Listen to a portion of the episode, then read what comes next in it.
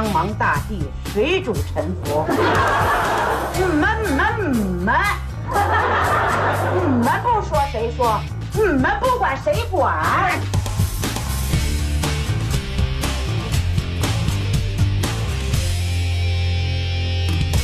？Hello， 大家好，欢迎来到能力有限电台的新一期节目，我是老崔。一如既往，我们在每周二的凌晨准点跟您相约。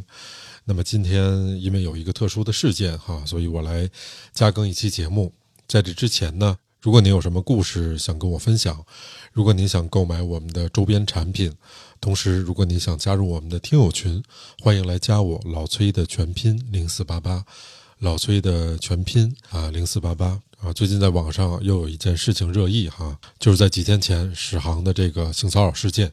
那么知道和了解这件事情以后呢，我没有第一时间做节目，原因之一呢，就是因为我没有看到史航对他做出的回应。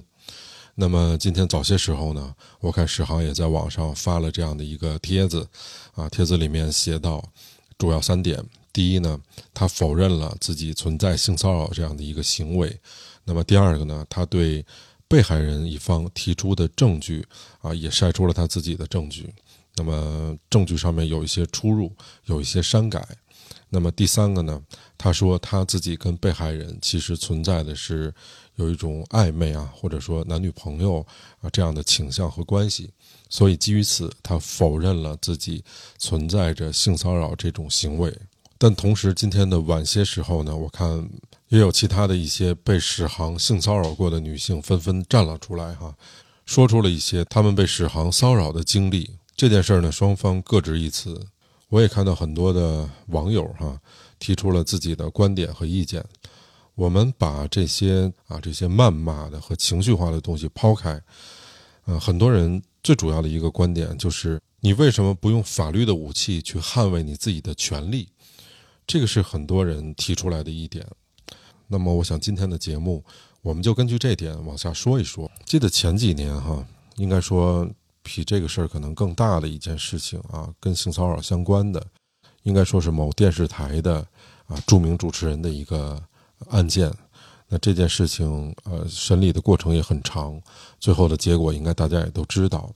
在电视台主持人的这个性骚扰案件里面，存在的证据是比较丰富的。因为一般的性骚扰案件，你想想，我们想取得这种物理证据是非常困难的。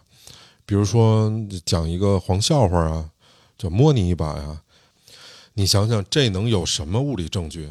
但是当年的这件事情发生了以后，受害者一方就马上报了警，并且第二天警方呢就从这个受害者身上取了他衣服的 DNA 做了检测。然后同时呢，到电视台的演播室里面也调取了这个监控的录像，警方呢也采集了一些证人证言。但是因为在中国现在的这个民法体系里面，对于受害者一方举证责任其实分配的太高了。你想想啊，一般在性骚扰的事件里面发生都会在什么地方？不会在大庭广众之下，然后他的行为又跟这种强奸案不太一样，没有发生实质性的性伤害。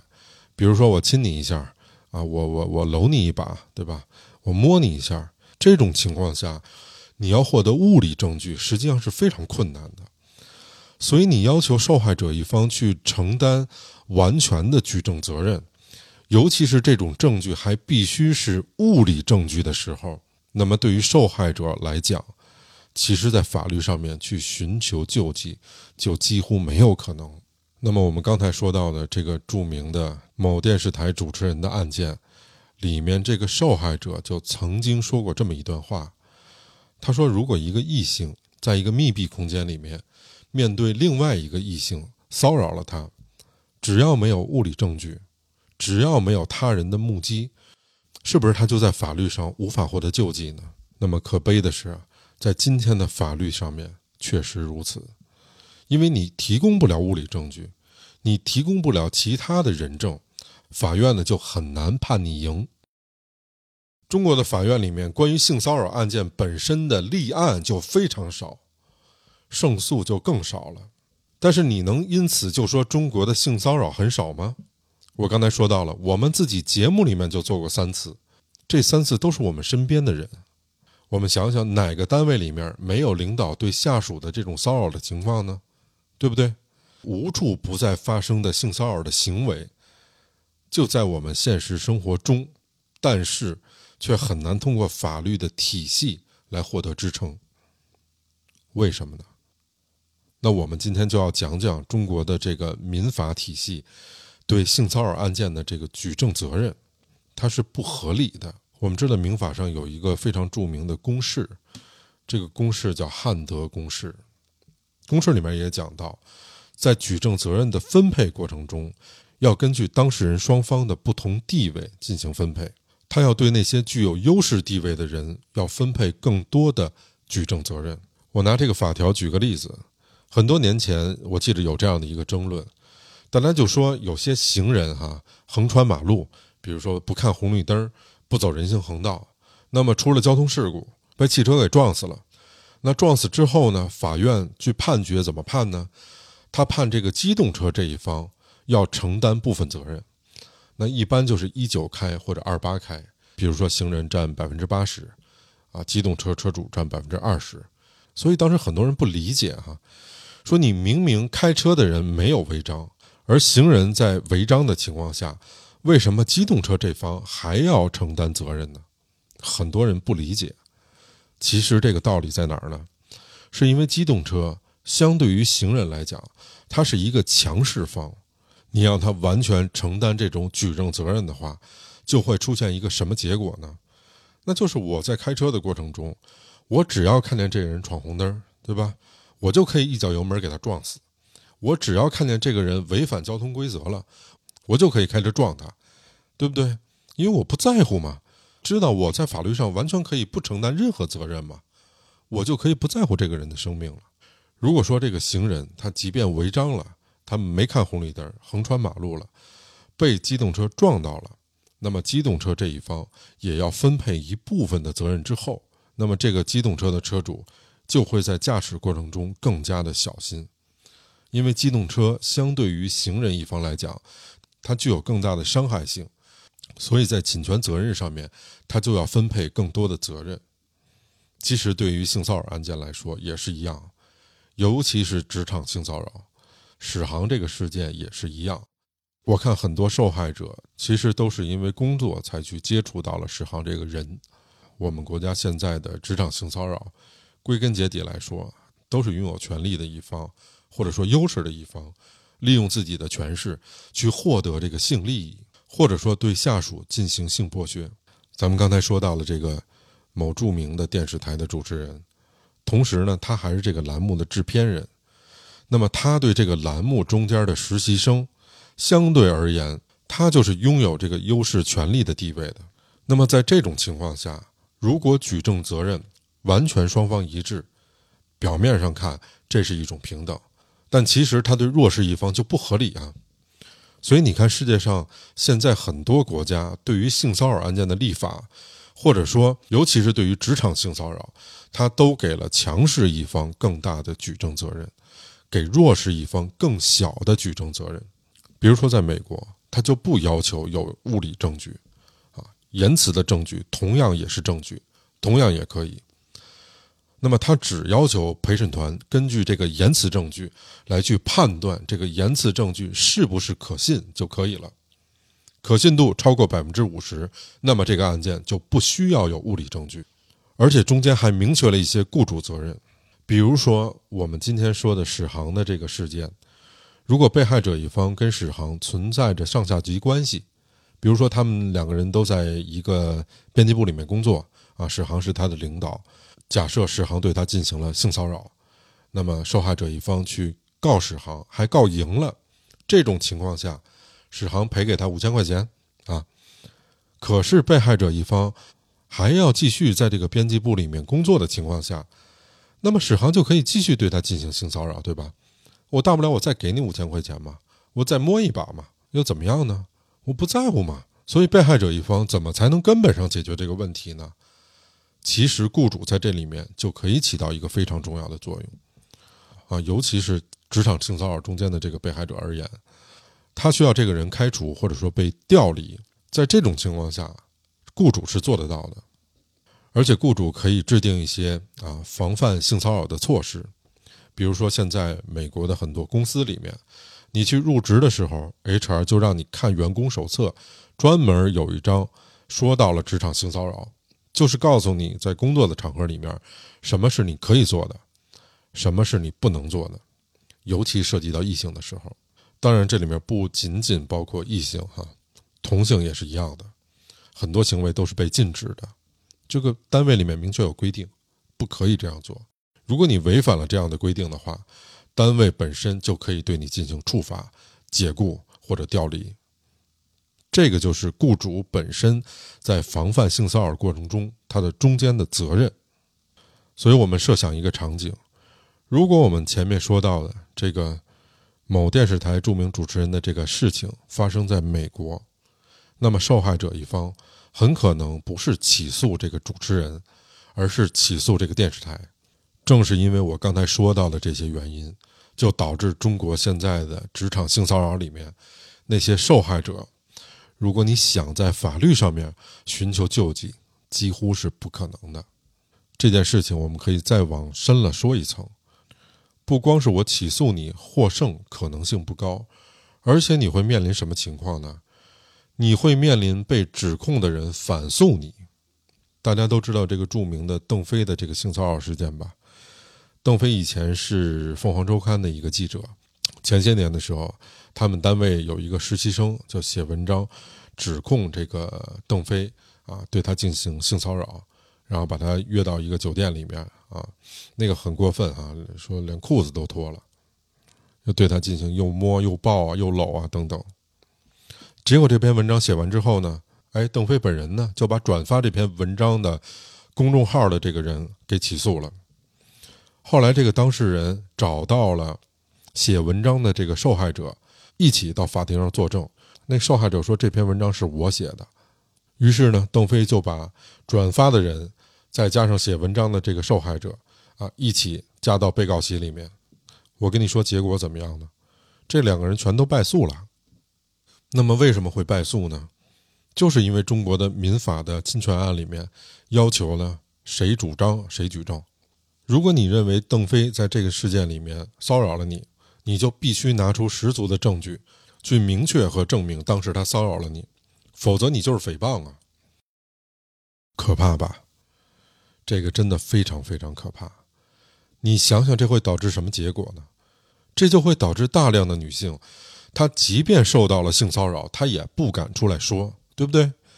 因为你一旦出来说，我马上起诉你，对吧？你能拿出证据来吗？你拿不出证据来，就可以以诽谤罪起诉你，对吧？你还得去赔偿对方所谓的这个名誉损失，这就是荒谬之处。那么大家知道这个问题在其他的国家怎么处理吗？还拿美国举个例子在美国，他就认为在类似的问题的指控上面，只要当事人的指控有一定的可信度，如果没有恶意，对方就不能以侵害名誉和诽谤进行反诉。那什么叫没恶意呢？就比如说两个人曾经没有发生过什么矛盾，同时也没有威胁过对方，那么法院就可以推定他没有恶意。所以类似像邓飞这种情况，如果放在美国起诉的话，绝对会被推定为没有恶意，并且邓飞也无权以诽谤罪去反诉指控他性侵害的这些女性。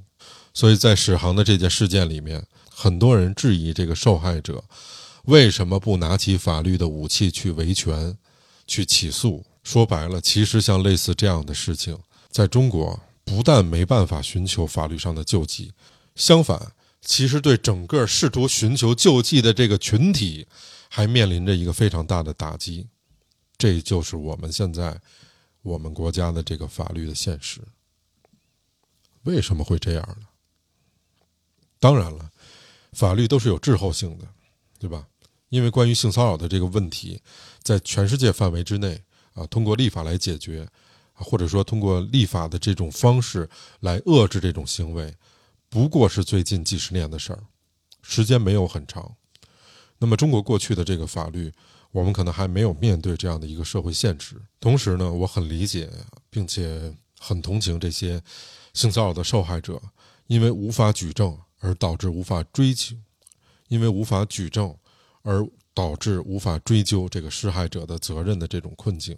那么我想说，同时我们也都知道谁主张谁举证，这是一个现代法治的基石。那么在性骚扰或者其他的类似的案件里面，任何引入举证责任的倒置是应该非常非常谨慎的，否则的话就会变成人人陷入需要自证清白的这么一个更大的困境里面。因此对性骚扰案件中对受害人群这种权利的救济不易，可能也是整个社会不得不付出的代价。所以在这种情况下，言论自由主张的保护我认为是更加重要的。谎言无法击败事实，但是如果谎言通过法律可以轻易地击败事实，那将是一个多么荒谬的事件。这句话听起来有些残酷吧？确实中国今天性骚扰的受害者在法律上求告无门呢，但是施害者一方却可以从法律上逍遥法外，同时利用法律的手段对受害者一方进行追责。那么这个现象有可能改变吗？我不知道。但是当年玄子在接受媒体采访的时候说过这样的一段话，特别有启示。他说他知道这个案件在法律上他输了，但是他还要抗争，是因为抗争本身就具有独立的价值，因为不抗争就意味着妥协、服从和接受。要知道两性的平权正是从这种不妥协、不接受、不服从开始的。我想通过今天我们说到的史航的这个性骚扰的事件里面说一句话，没有这些受害者不断的出来讲，表达出他们自己的不服从、不愿意、不妥协，那么这个社会现实才有可能会被改变。同时也都是在他们的大声呐喊之中才能逐渐的去寻找希望和公平。所以我相信呢，这些人的声音，这些人的文字，这些人的背影，就是我们最大的希望。那么我也想把今天的这样一期节目献给所有的在性骚扰事件里面的受害者们，希望你们能够得到一些安慰。我和你们站在一起，加油。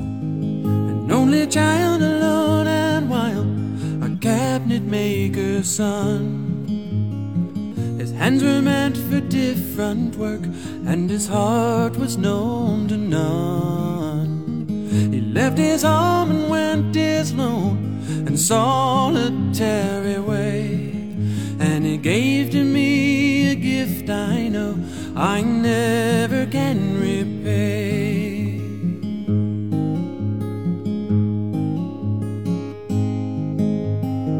A quiet man of music denied a simpler fate. He tried to be a soldier once, but his music wouldn't wait. He earned his love through discipline, a thundering velvet hand. His gentle means of sculpting souls took me years to understand.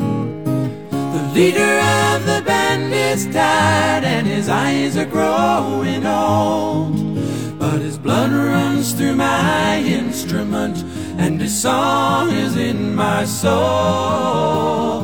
My life has been a poor attempt to imitate the man. I'm just a living legacy to the leader of the band.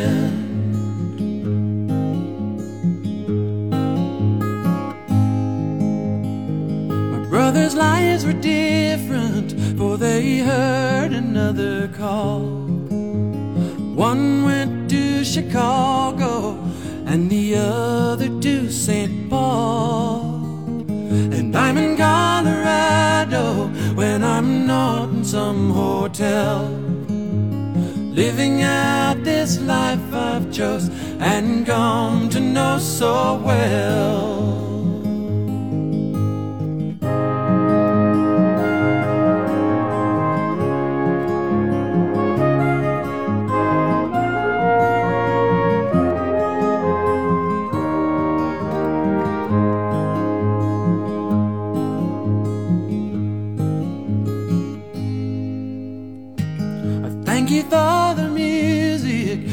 hear stories of the road. I thank you for the freedom when it came my time to go. I thank you for the kindness and the times when you got tough. And Papa, I don't think I said I love you near enough. The leader of the band is tired and his eyes are growing old, but his blood runs through my instrument and his song is in my soul. My life has been a poor attempt to imitate the man. I'm just a living legacy